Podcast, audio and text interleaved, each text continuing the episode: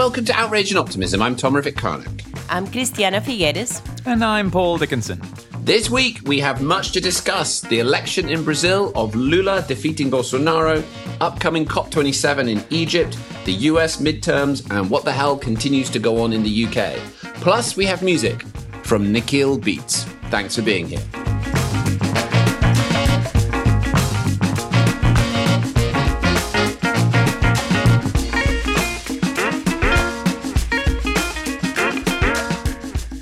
Two. It's been a few weeks since we've seen each other. It's nice to see you. Sorry you can't see me because I'm on the road and I don't have any Zoom on. Plus, I'm not feeling very well. I got food poisoning, so apologies to listeners if I'm slightly off colour. But it's nice to see you both. Um, great episodes, by the way, last couple of weeks. And just before we jump into this amazing news from Brazil, how you doing? Everything all right? I'm I'm I'm good, Tom. I'm good. Uh, it's lovely to not see you now because your camera's turned Thank off. You, lovely, to, yeah. lovely to know that, that yeah. I sort of would see you or did see you earlier or will see you again or something like that. And uh, yeah, no, absolutely great episodes. Um, amazing, Christiana, to hear your conversation with Isabel and Abby. And I found it incredibly moving. And it caused me to actually want to apologize to you, Tom, uh, because I realized I was being silly because a while ago we were going to record on a Sunday and I said you said you couldn't, uh, and I said couldn't or wouldn't, and I was trying to be a bit smug and clever about the fact that you weren't going to record on a Sunday, and I'm, i feel really bad about that now because I realise you were probably spending time with your kids or you just needed some time off. Well, and, sweetie. No, but really, I'm just you know I'm, I, I, kind of I think it was last week's episode really made me realise we have to look after each other and, and not kind of push each other inappropriately, and so I just wanted to say sorry. That's very sweet of you. Well, it was definitely a wouldn't rather than a couldn't the, the other Sunday because I was enjoying some time with my family. And I'm very grateful to you both for carrying the can when I did. So, but you're absolutely right. We've got to look after ourselves and each other. So thanks, Paul. Um, Christiana, how you doing? I'm doing well. I am in San Jose. Yes. Um, it's very difficult when you live uh, in these beautiful ecosystems to pull yourself away and come to a city. Yeah, you're, you're not getting any sympathy from me for that, but yes, carry on. anyway, here we are. But guys, we have so much to discuss. This is going to be, just so that listeners know, this is going to be a conversation among the three of us, mostly about uh, things that are happening in the political world we will not be interviewing anyone, uh, but uh, we have an amazing conversation coming up for next week. So, uh, can we spill the beans already? Maybe not. Maybe yeah, we won't it. spill the no, beans. No, spill the beans. Spill the beans. Spill the beans? Okay. So we will be interviewing Simon Stiell, who is the newly minted executive secretary of the Climate Convention, um, as he uh, gets ready for the start of COP27. So it will be very exciting to have his view. We like him. Right, back to today. Um, so let's kick off with what's been going on in Brazil. This was a major victory for anyone who cares about the future of the planet, the future of our natural ecosystems. As everybody knows, Bolsonaro's um, Bolsonaro has been in power with his administration for the last four years the deforestation rates have just gone through the roof. And on Sunday was the second round of the elections in Brazil. He was r- running off against his previous, against previous president, uh, Lula, under whose leadership previously deforestation reduced significantly. That was one of the key issues of the campaign. And he won. Lula won and defeated Bolsonaro by just a couple of million votes in a massive country, that less than 1%, but still an enormous outcome and hugely positive for the future of the Amazon. Christiana, you know that region so well. Um, how are you feeling about Brazil? Well, we were all biting our teeth, to be honest. I was following the uh, vote count, and Lula's lead did not come in until uh, until the vote count was uh, sizable. So it was a very, very contested race. Um, and actually, Tom, the end result is that Lula won by just under 2%. Um, oh, wow. Good. But still, 50.9 to 49.1. But yes, that's very good news. Very good news for those, all of us who care about the Amazon and about climate change. And however, very, very divided country, a deeply divided country. Lula does not have majority in Congress. In fact, uh, Bolsonaro even picked up more yeah. In the legislative. It's a very, very fragmented legislative body. Um, it's a very fragmented country. There is a rise of the extreme right with uh, with religious groups. It's going to be very difficult, honestly, yeah. very, very difficult for Lula to uh, to, I would say, reverse the trends um, that Bolsonaro has started. Because let's remember that the Amazon is so so huge. It's ten times the size of France, and it is incredibly difficult to monitor what is going on there. So it's not that an election will magically reverse deforestation and go into reforestation around the Amazon. It's just not going to be like that. It's going to be a struggle. It really is going to be a struggle. I would say we can rejoice that at least we won't have from the top, we won't have policies and encouragement to continue the deforestation. But as we know, causing damage is actually much easier than bringing around regeneration. So, thank heavens that Lula is there, third time president. Um, but uh, but a very very difficult situation that he's facing, and I remind everyone he doesn't start until the 1st of January of next year. So it really is questionable whether that election will have any effect on the COP. Uh, or not. The Brazilian delegation will be there, perhaps not quite as smug as if uh, Bolsonaro had won, but we still won't have Lula's team at the COP.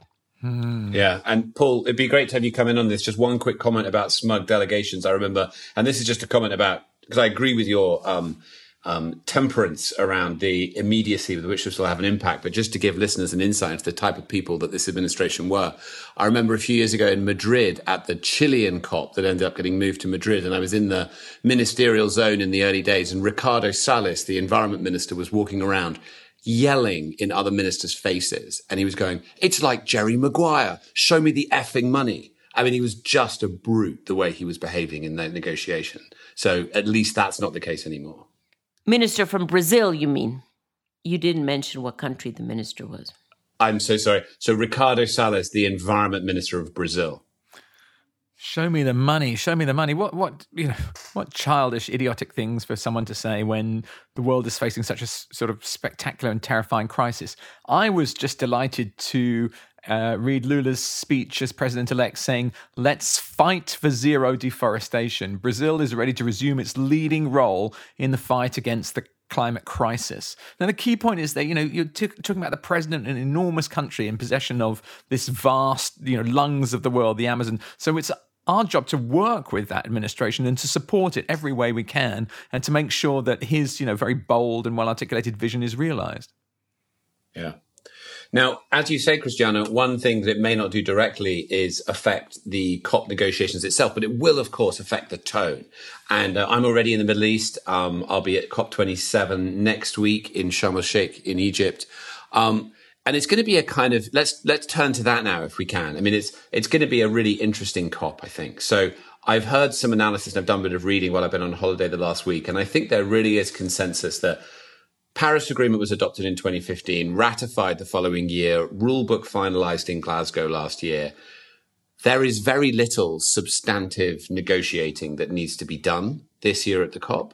This needs to be dealing with issues of adaptation and justice but also it needs to be moving forward heavily into the implementation agenda. How do we actually work together to do millions of relatively small things um, that actually will end up delivering an outcome of a decarbonized world? It's not going to be about the high drama of last minute negotiations in the way we've become used to thinking about COPs.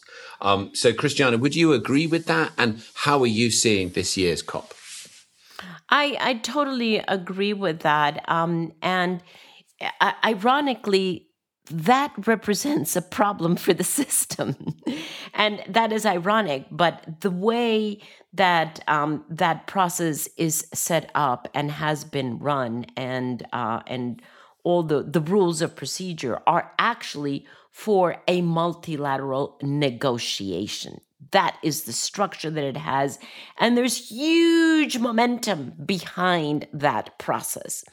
And so the reality is, as you say, that we have uh, gratefully come to almost the end of what has to be negotiated internationally, and that it's time to implement and make sure that promises are kept and um, that we are actually bringing more and more stakeholders, i.e., private sector regulators into the fold in the implementation of this.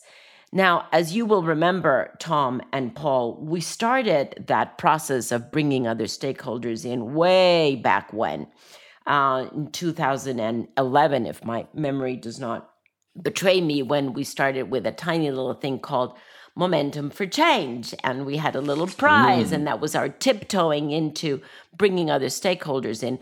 Fortunately, that momentum has actually grown exponentially. And now I would say there is actually much more activity, buzz uh, happening in the zone that is not the government zone.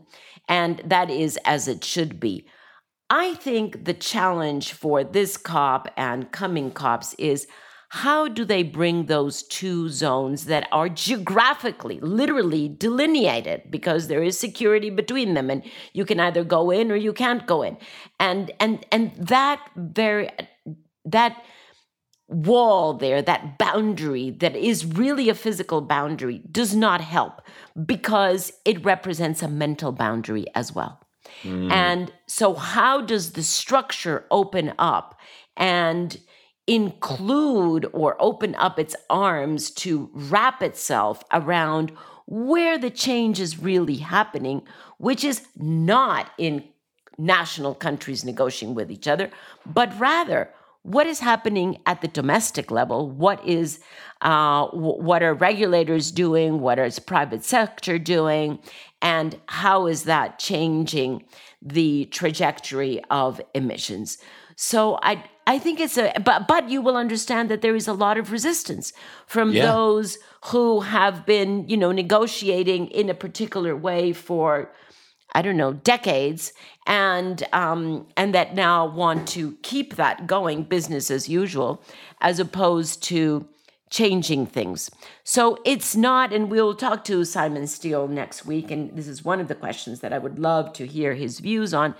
It's not an easy process, but it is a process that has to be done because we have to be able to set the focus and the attention to where things are actually happening and not continue to drown so much attention into where there is no more possibility for advance. Well, yeah. can I just ask about that, like possibility for advance? Um, in the in this intergovernmental negotiation, I, I agree with you, I suppose. Although um, I don't really understand the UN FCCC process uh, like you do, obviously, but I, I, think that governments may be cooperating regionally on things like carbon taxes or regulation or whatever. Um, but I suppose it's not really that's not really necessarily what happens at the COP. But um, but I mean, to agree with you, I, I'm very struck by comments I saw recently from uh, the famous business professor Michael Porter, and he was explaining what you just said, but in a slightly different way. Uh, and he said that if you want to scale the solutions to the world's problems, it is really about the other side of that uh, business. And and he, he he referenced one particular statistic which I think is interesting. He refers to the U.S. economy, and he says the government income in the U.S. is one trillion, and the NGO income sorry, the government income is 3 trillion, the NGO income is 1 trillion, but the business income is 20 trillion. So the business sector is five times the size of the government and the NGOs combined. So clearly, if you want to scale the solution to a problem, they've got to be involved with it. But for example, um, a lot of people know about these amazing science based targets, which have been adopted by thousands of giant businesses. But science based targets without the accompanying necessary science based policy advocacy would logically be greenwash. So it is a time now for business to support governments to introduce uh, national uh, decarbonisation, you know, policy, uh, and perhaps to collaborate. But I guess you're saying that the COP isn't the place where nations would would would sort of negotiate things like carbon taxes, right? I mean, I, I, think that sort of stuff has to happen, right? But bilateral, multilateral negotiations between 198 countries isn't really where you need to do that. So, I mean, the COP, the role of the COP, and I think it's what Christiana's pointed to, needs to evolve. I think also one, one other thing in there that is, I think actually quite a real issue is I've been involved in quite a few briefings for journalists ahead of this COP. And actually, they're all really confused about what they're supposed to report. And it's really interesting because you get all the journalists on the phone sort of saying, well, what are we going to report to the COP? They're all going to be 100 heads of state and people want to come out with front pages of what did Biden achieve when he was there. And, you know, when I give a sort of message about implementation or I hear someone like Nigel Topping, who's often on these calls talking about the progress of hydrogen and what's happening with steel, their eyes all glaze over. And then you get a sort of like, you know, really negative message from a scientist who says, we're all completely screwed and everything's going wrong. And then, of course, what happens is that's when their ears prick up because they see that it's newsworthy and that it can be picked up and it can be taken somewhere. So I worry that the complexity that is happening in the COPs is making them even more difficult to understand and even more difficult to report on. And it, that will make it quite hard for the world to get its arms around this new version of COP. Well, but and and the reason why that is so is because the press is also has also been trained over years to report on the political outcomes of COPs. Yeah. And and that's what they're looking for. They're looking for, you know, did 196 countries agree to A, B, C, D? Um, and and that's just not what they're there for. Yeah. Neither are the governments there for, nor should the press be there for. They're actually so to speak, barking up the wrong tree. But they've been trained to bark up that tree for so many years. Um, but now the tree has moved and uh, or is moving i would say the tree is moving so it is it is quite a process of refocusing everyone, restructuring, reframing. Okay, when we all come together, what is the purpose of this? It's not an easy evolution process at all. No. But, but well, we'll we'll get more into this next week um, and sort of talk about the COP and talk to Simon. But one of the really consequential things that's going to happen in the midst of the COP is the midterms. Paul, you want to make another quick comment on the COP and then we'll go to the midterms? Well, it's, it's, a sort of reflection. Um, I think it's really um, fascinating to, to, to hear your analysis, Christiana. And I think, you know, in a way, everyone was spoilt by the Paris Agreement because all the world's governments came together and there was this extraordinary moment that gave the world, you know, a great sense of um, lift and possibility and optimism and unity. Unity, very important.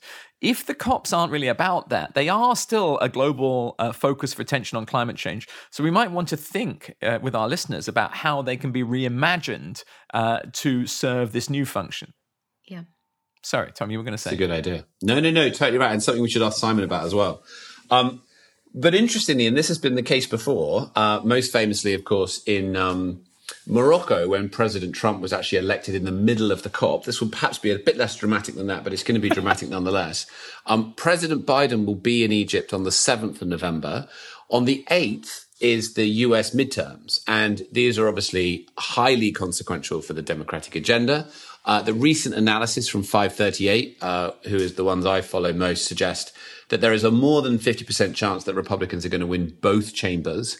Um, and, you know, only a less than 16% chance that Democrats will win both chambers. So we're going to be looking at quite a different legislative picture in the US, which will have big impacts given how divided that country is.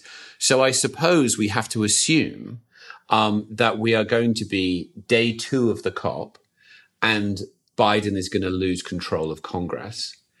And one of the impacts of that is that developing countries will know that that is undermining his ability to provide climate finance to support them in the midst of this. So what happens then if he loses the House or the Senate or both? Does that, is that recoverable in terms of tone and outcome for the COP? For the COP, um, yes, sort of. I mean, it, it, it does affect the tone. obviously it will be the Biden administration's team that will be there. Um, so I, I think the the impact will be muted.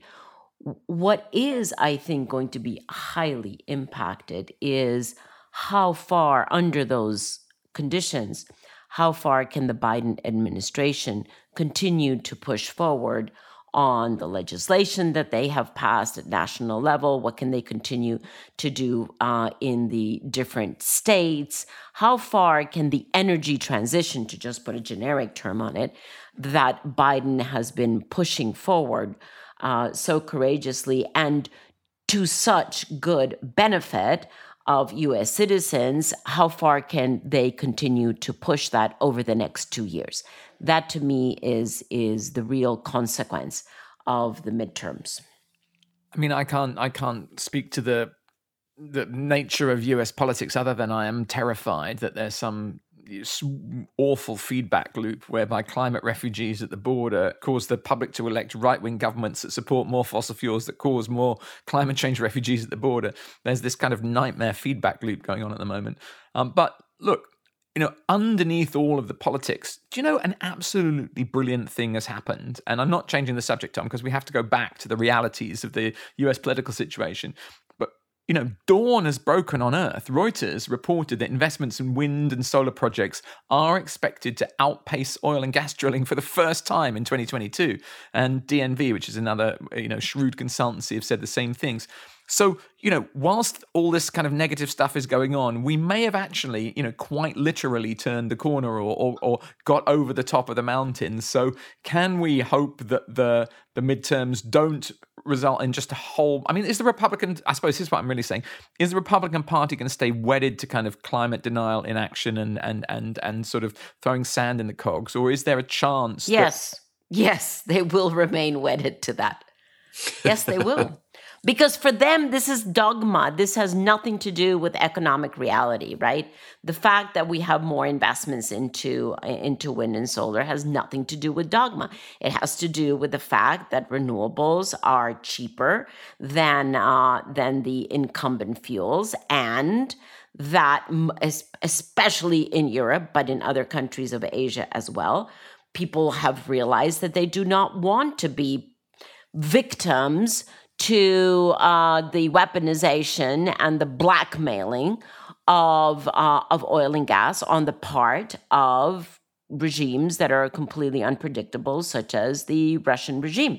So, you know, for both political but also economic reasons, or economic reasons that were already there, plus the new political reasons, then we have more and more investment into wind and solar. But despite those two very powerful realities, the dogma continues and yeah. and and republicans will you know will will still bite into that apple and not let go mm. yeah I think there's, I mean, there, there is a pathway. I think if you if you look behind, below the surface, where there is a certain element of certainly young Republicans and others who are looking for trajectories to change that. But I think we're several election cycles away from that, at least a few. I don't think it's any closer than that. I mean, one thing we should point out is, I mean, Biden will obviously come and give a big speech in Egypt. Um, he just gave this really quite interesting speech last week in Washington where he accused oil and gas companies of war profiteering through these massive profits that they're making at the moment. I mean, the numbers here are just huge. Uh, over just the last two quarters, ExxonMobil, Shell, Chevron, BP, ConocoPhillips, and Total earned 100 billion more than they earned in all of last year. Um, ExxonMobil itself earned 20 billion in a quarter. So what he's doing here is he's trying to equate in voters' minds the fact that it's these oil companies that have been profiteering. Um, and we talked before on this podcast about how Republicans are putting stickers of Biden at the pump across the US saying, I did that. He's trying to shift that narrative. Be quite interesting to see if that's part of his message at COP, if he comes trying to build international consensus around windfall taxes on fossil fuels that I don't think there's really been a global attempt to deal with yet because it is outrageous at this moment. And what they're doing with those profits outrageous. is they're buying they're they're buying back their own shares from their shareholders, basically distributing it back to their owners, um, which is just such an outrageous thing to be happening while in the UK we're facing a situation that millions of people are going to be choosing between fuel and food. And that's the case all around the world as a result of these price spikes. Um, do we think that this is the moment at which there might be some momentum behind this windfall tax that has been mooted but hasn't really gained momentum yet? I mean, hysterical. Ex- Well, and sorry, I- Christiana. Okay. No, go ahead. I was going to say it's a hysterical exchange between um, the uh, chief executive of ExxonMobil, actually. Um, yes, as you said, uh, and this profit, uh, quarterly profit, just a quarter of a year, 19.7 billion. By the way, that's more than the GDP, the annual GDP of Rwanda and Madagascar, who combined have 40 million people. And ExxonMobil has made more money than 40 million's GDP in three months. But uh, so, so the chief executive of Exxon said, um, "There's been discussion in the U.S. about our industry returning some of our profits directly to the American people, and that's exactly what we're doing in the form of our quarterly dividend." And uh, President Joe Biden, bless him, actually tweeted, Can't believe I have to say this, but giving profits to shareholders is not the same as bringing down prices for American families. Thank you, Mr. President. Thank you, Biden. Yeah, for pointing out the obvious. Like, duh. It's just appalling. It's appalling. And I have to say, so um, I'm at an oil and gas conference right now in the Middle East. I came to Egypt early for a few early meetings and was asked to come and speak at this conference. And um, I've not often said yes to this sort of thing for obvious reasons, but I did this time in the hope that I could have a bit of an impact. But one thing that I've witnessed here um, that, Christiana, you've seen much more than me is how oil and gas executives speak when they think there's only other oil and gas executives in the room. And I've been quite shocked actually at the degree of self satisfaction and scoffing at these ideas and sort of slightly patrician talking down to the idea that anyone can control them or that activists might have a point. Uh, I found it quite abhorrent. Surprise you or not? No, it doesn't surprise me. But what, what I think is, I mean, that's just predictable, right? That's uh, uh, again what they've been doing for years and years and years, and um, and they feel even more self justified now. But um, I also think that there is an undercurrent there in oil and gas that they are at least the more enlightened, which I would say are the Europeans they, I think, understand that this may be their last hurrah, and uh, that this this is not going to stay like this forever.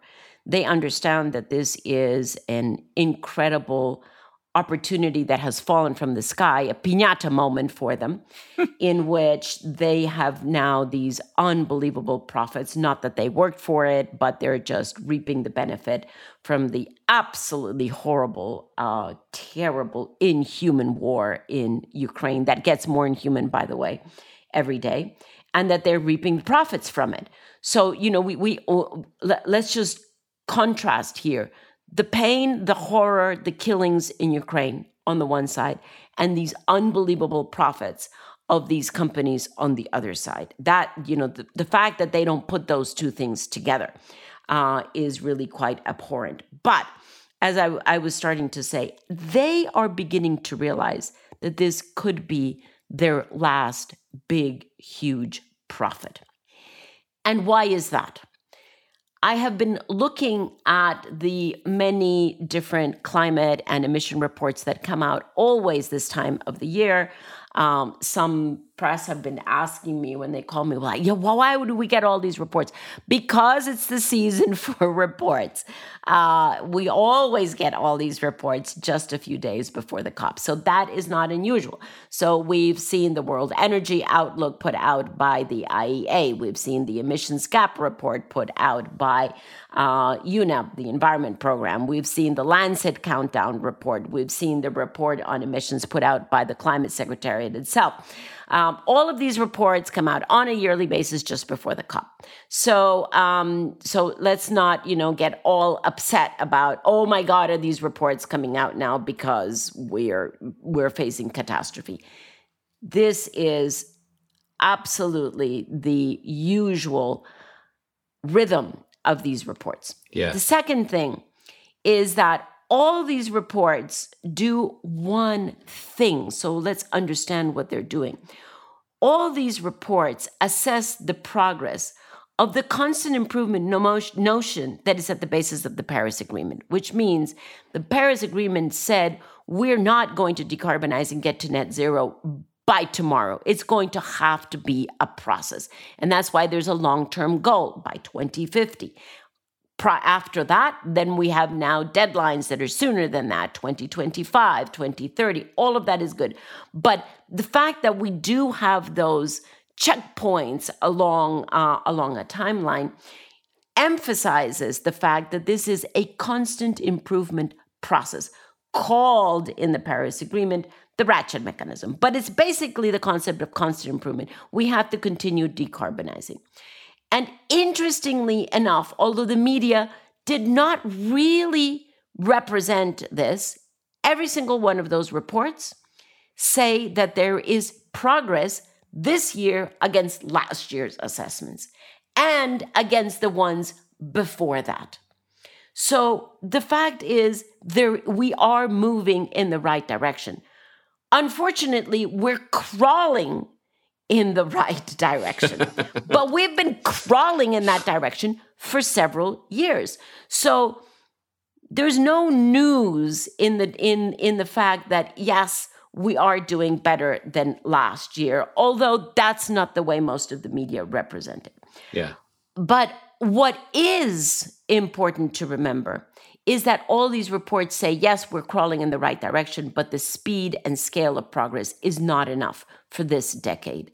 That we have always always known. We have known that for quite a few years, and there's no novelty there, although it is the basis of our concern. Now, what is completely new in this year's reports that was not covered by most of these, except by the IEA report, is that we have had a shift over to why are we crawling in the right direction? And that is we have actually always been thinking that the only way to decarbonize is to curtail supply. Um, and the oil and gas profits prove that we're not curtailing supply that they're actually doing quite well. But what is interesting, and the reason why oil and gas companies are beginning to understand that this is their last hurrah, is because we are now in the presence of very, very strong demand destruction. So we're moving over from curtailing supply to demand. The fact is that because renewables are competitive in almost every geography and will soon be in every geography, the, there's an economic reason to move over to renewables, but that is now strengthened because of the political reasons uh, that I mentioned before of these countries not wanting to be victims of completely erratic states that are the oil and gas suppliers. So, yeah. certainly in Europe, but also including in Asia, and that is the surprise, there is now demand destruction. So all of this goes to say, sorry that that took so long, but all of this goes to say the oil and gas companies are enjoying their piñata moment. They're almost like at a three year old's birthday party, you know, whacking the piñata and scrambling on the floor to pick which, up all which the candy. Which is fun, actually. But once that piñata is done, it is done. I mean, uh, Christiana, if I can just say that you're so right to spot this extraordinary trend. And um, we're going to have an opportunity to, in in a, in a few weeks' time to talk to a, a, friend of mine, John Alexander, who's written a book called Citizens. But I remember John towering over me, great big chap, and telling me that if I called people consumers, he was going to knock my head off, really. Uh, because the thing is, consumers won't stop consuming because you framed someone as a consumer. And so economists like to say, well, consumers consume. Well, it's in the name, isn't it? Citizens don't necessarily consume. Citizens think about themselves, they think about their children, they think about society, they think about their responsibilities, they feel part of nature, they see extreme weather, and they say to themselves, I'm not going to put on the heating, or I'm not going to buy a big car, or I'm not going to put on the aircon. I'm going to adjust myself uh, to a low carbon lifestyle. And that is happening all over the world at the most tremendous scale. And it's incredibly exciting and it's unstoppable. And people haven't really got a, a way to model it economically. But I can I think it goes along with great um, excitement in industry about all the opportunities to provide the substitutes, the low carbon products and services to get us to net zero quickly and efficiently.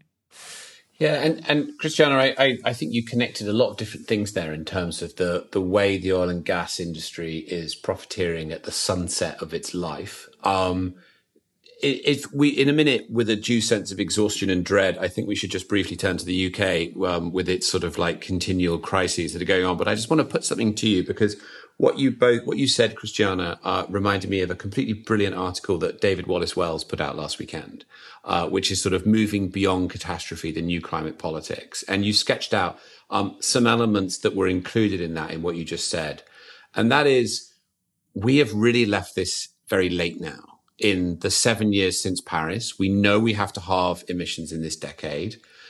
The current trajectory from all the reports you just talked about suggest that emissions are actually going to be 10% higher in 2030 than they were in 20, in 2030 than they were in 2020. Um, we're getting to the point where some of the best case scenarios that we hope for in Paris are now basically becoming closed off to us. The sub two degrees, limiting warming to under two degrees is beginning to slip away.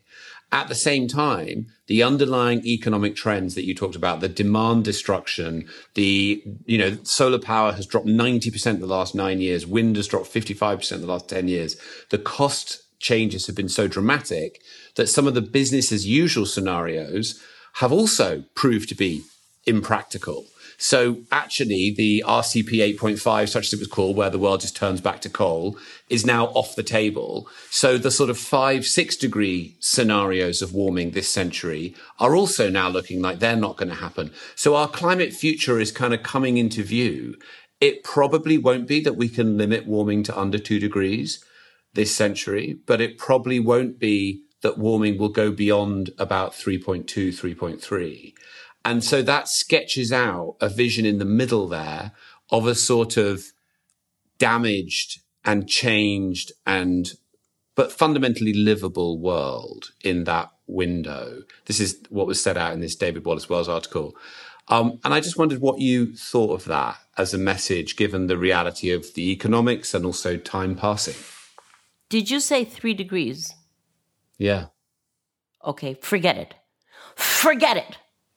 Yeah. No way, no way can we accept three degrees. I mean, the human misery, the millions of people who will lose their homes, their islands, their everything, their life. No way. There is absolutely no way. And I, just in case you haven't noticed, I'm really passionate about this because the moment that our thinking begins to accept that we're going to three degrees, we have completely lost humanity. We have lost it we have completely lost what makes us human, which is solidarity. I am not going to accept that we're going to three degrees. I'm sorry. Now, yes, we're all biting our fingernails because we can see that the descent curve of emissions is still not steep enough. So, of course, we're biting our fingernails. But the question that remains is whether the demand destruction that we're beginning to see now will be radical enough to move us from the emissions path that is following a still linear curve to an emissions path that is actually going to be exponential, because that's what we need. And that is what will take us under two degrees. I am sorry, anything less is completely unacceptable. I, I, had a feeling you might have strong views about that issue, so I thought it'd be a good one. Good one to pull out. No, I mean, I, am I'm, working on a technology at the moment to to convert Christiana's vehemence on these issues into energy because you know fusion we've often talked about, but some kind of sort of weird cable could possibly power the northern hemisphere. But um, I, I also I, I agree with you, and, and and I'm moved by your passion and your clarity of thought, Christiana, and thank you for that.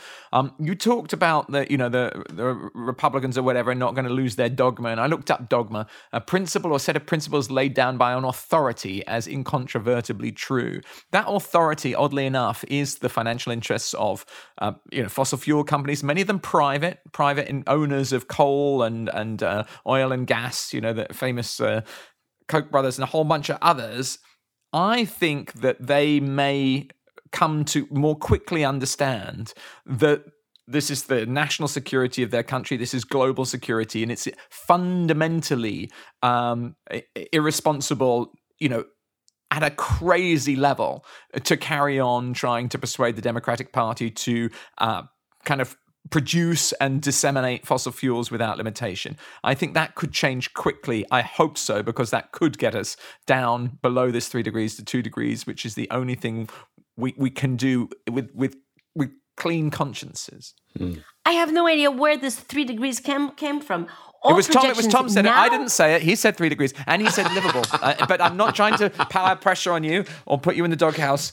But I just wanted to no, provide no, no, some clarity I mean, for Christian. I, I, I, really recommend it. I mean, what basically what what David is saying, and, and he's brilliant, right? Is that as time goes on, um, the top end and the bottom end get limited, and the band. I mean, when we came out of Paris, it was like 1.5 to 6, all seemed somewhat feasible this century. And what he's saying is that the best scenarios and the worst scenarios are sort of um, you know, beginning to be off the table. And we still, it's not that we therefore accept three degrees, but we still have decision making power, but it's within a narrower band than it was as time goes on. I mean, as we know, winning slowly is the same as losing in climate change. And we're not winning enough yet to actually be winning. We're just trying to get over the hill. So I think the fundamental thinking that the band that we will aim for you know, the worst case scenarios will be mitigated by economic changes and demand destruction. The best case scenarios will be taken off the table by the simple passage of time. So, you know, the intellectual underpinning of that is a reality, not that we should accept three degrees, but that we need to keep fighting to keep it at the bottom end. But it should be a warning that we can't delay forever. I mean, we know that anyway, right? But we need to cut, we need to peak and start reducing emissions now. Anyway. Uh, anyway, Christiana's being very serious. Does anyone have the strength to think about the UK, or should we just give it a collective shrug and move on and address it another time? Um, Christiana, I think, seems unmoved by the UK and its its foibles, and I can imagine why, because it's a little country that isn't necessarily that important in the great scheme of things. Yes, Paul. um, I am unmoved in the context of the conversation that we just had prior to that. I'm just exactly, still sitting yeah. with that and um, have actually very little breath right now. Well, we should honor that. We can end this podcast in yeah. a different way and in a different spirit. Well, there's a lot on the table, and as ever, um, the next few weeks are going to be critical. We're going to be all together in COP27 taking our responsibility seriously. Neither of you will be there, I don't think, this year, sadly. So um, look forward to staying in touch. And everybody there will be doing their best to keep moving us forward on the right track. Uh, we will be back. I'll be talking to you from there next week, uh, obviously, as ever. Um, thank you for dialing in. We're going to leave you uh, with a piece of music. Uh, as I said at the top end this week, uh, that is from Nikhil Beats. So we'll leave you with that and we'll see you next week. Goodbye. Bye. Bye.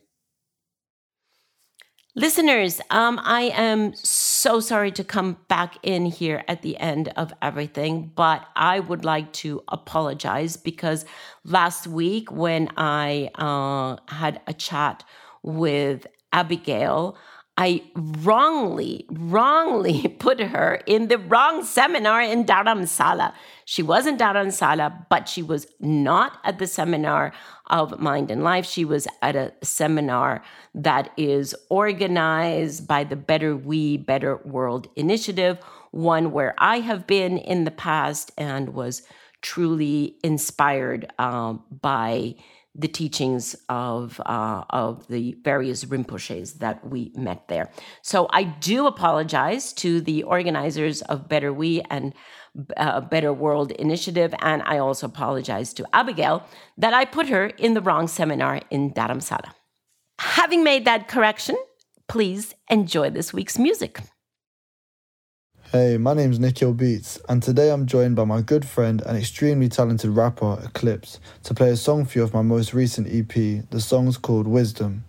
I've chosen this track because of the relevance of the lyrics indicating that we all have supreme power and knowledge within us, enabling everyone to be able to unite when we unlock that wisdom, and hopefully together we can overcome many battles. Thank you. Out here wisdom. Look inward within you. Keep balance even if sinful. Clarity just like a prism.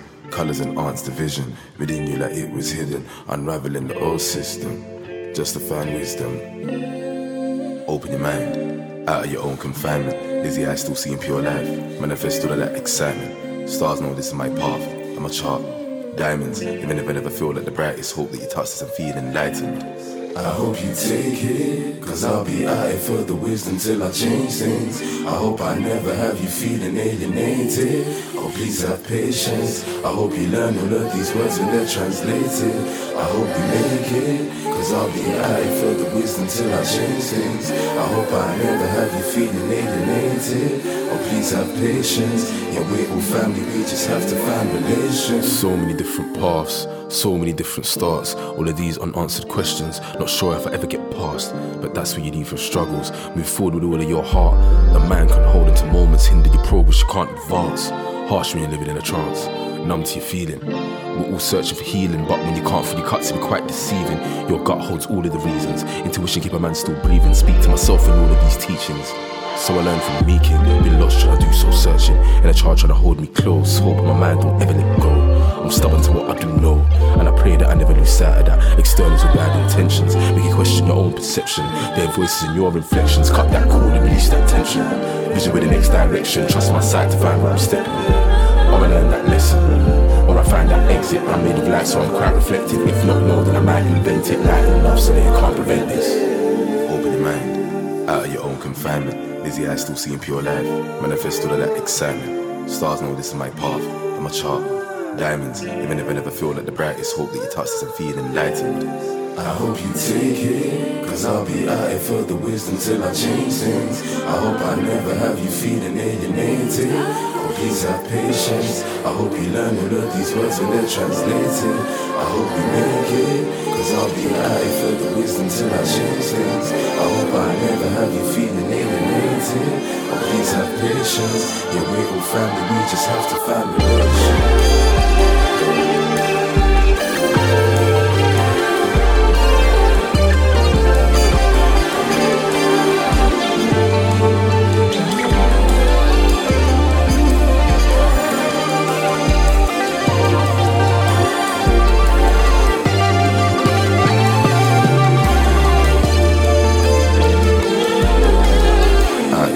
wisdom. Look inward, within you. Keep balance even if sinful. Clarity just like a prism. Colors enhance the vision. Within you like it was hidden. Unraveling the old system. Just to find wisdom.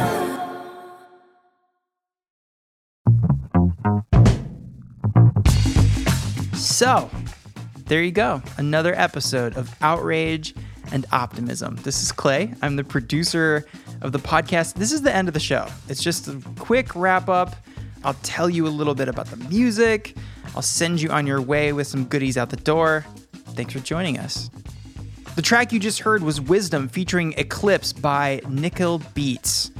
So this track is very fresh. It's on an EP that's titled Earthly Desires Lead to Enlightenment, and that EP is only three weeks old. It's such a privilege to be featuring new music. Like I said last week as well, the recording that you just heard is also a podcast exclusive. It's new, it's a podcast exclusive. So thank you to Nikhil Beats and Eclipse for blessing us with wisdom. I have one thing to point you to, which is very timely. Uh, Nikhil Beats is playing a show in London at the Victoria on Wednesday, November 16th. Now, that's less than two weeks away from you listening to this right now. So, his last headline show in London totally sold out. So, tickets are available in the show notes. Go check that out. If you go, send us a picture at Outrage Optimism that you went to the show. That would be great. Again, the show less than two weeks away, Wednesday, November 16th. Okay, um, very short credits and wrap up this week because I actually had this whole thing planned I was going to talk about, but when this podcast ended in the spirit that it did, I tossed those plans for this week's credits and these two new things I'll leave you with felt entirely right. So, so I'm sure all of you, like us, are prepping slash bracing for COP27, and we've got our charts. You know, we've got our graphs, we've got our data, we've got our agenda, we've got our schedule, we've got our attachments, we've done the work. But if I could just take a moment to remind everyone, you know, as we approach these negotiations, strategy, communicating long days, progress, and setbacks, as Christiana has laid out, our optimism does not arise as the result of an achievement, but is the input with which we have to approach any challenging task. So, what can we do to nurture our stubborn optimism? You know, capacity for generosity, you know, deep listening, compassion, uh, loving speech, showing up for others, shifting our mindset, of, and of course, doing the right thing. How do we nurture that? Uh, two resources for you this week. Number one, our dear friend, Sister True Dedications TED Talk. She asks three questions and invites you for a walk together. Three questions, all only four words or less. I can't recommend it enough. Let her questions be an aid in helping slow you down to be fully present and embody, you know, who you are, where you're going, what you want. It's fantastic. Okay. Then number 2. But still from Sister True Dedication. Now, she was recently on the 10% Happier podcast with Dan Harris. She gives 6 Buddhist strategies for getting along better with everyone pretty self explanatory why this would be good listen before COP27 or even, I guess, before upcoming holidays with family, but just a refocusing on taking refuge in our breathing, bringing mindfulness to how we show up in the world for our friends, those we represent, even our enemies. You know, what can we actively do to discover that we already have everything we need to be fully present to each other's suffering? And how do we dissolve those boundaries that hinder us from finding the breakthroughs that are necessary to deliver the outcomes that we so desperately need, but you know can't often control. Yeah, so it's all about the input, as Christiana says, and, and Tom does too. So links to both of those in the show notes. Okay, you have everything you need. Go. Be well. We'll see you next week.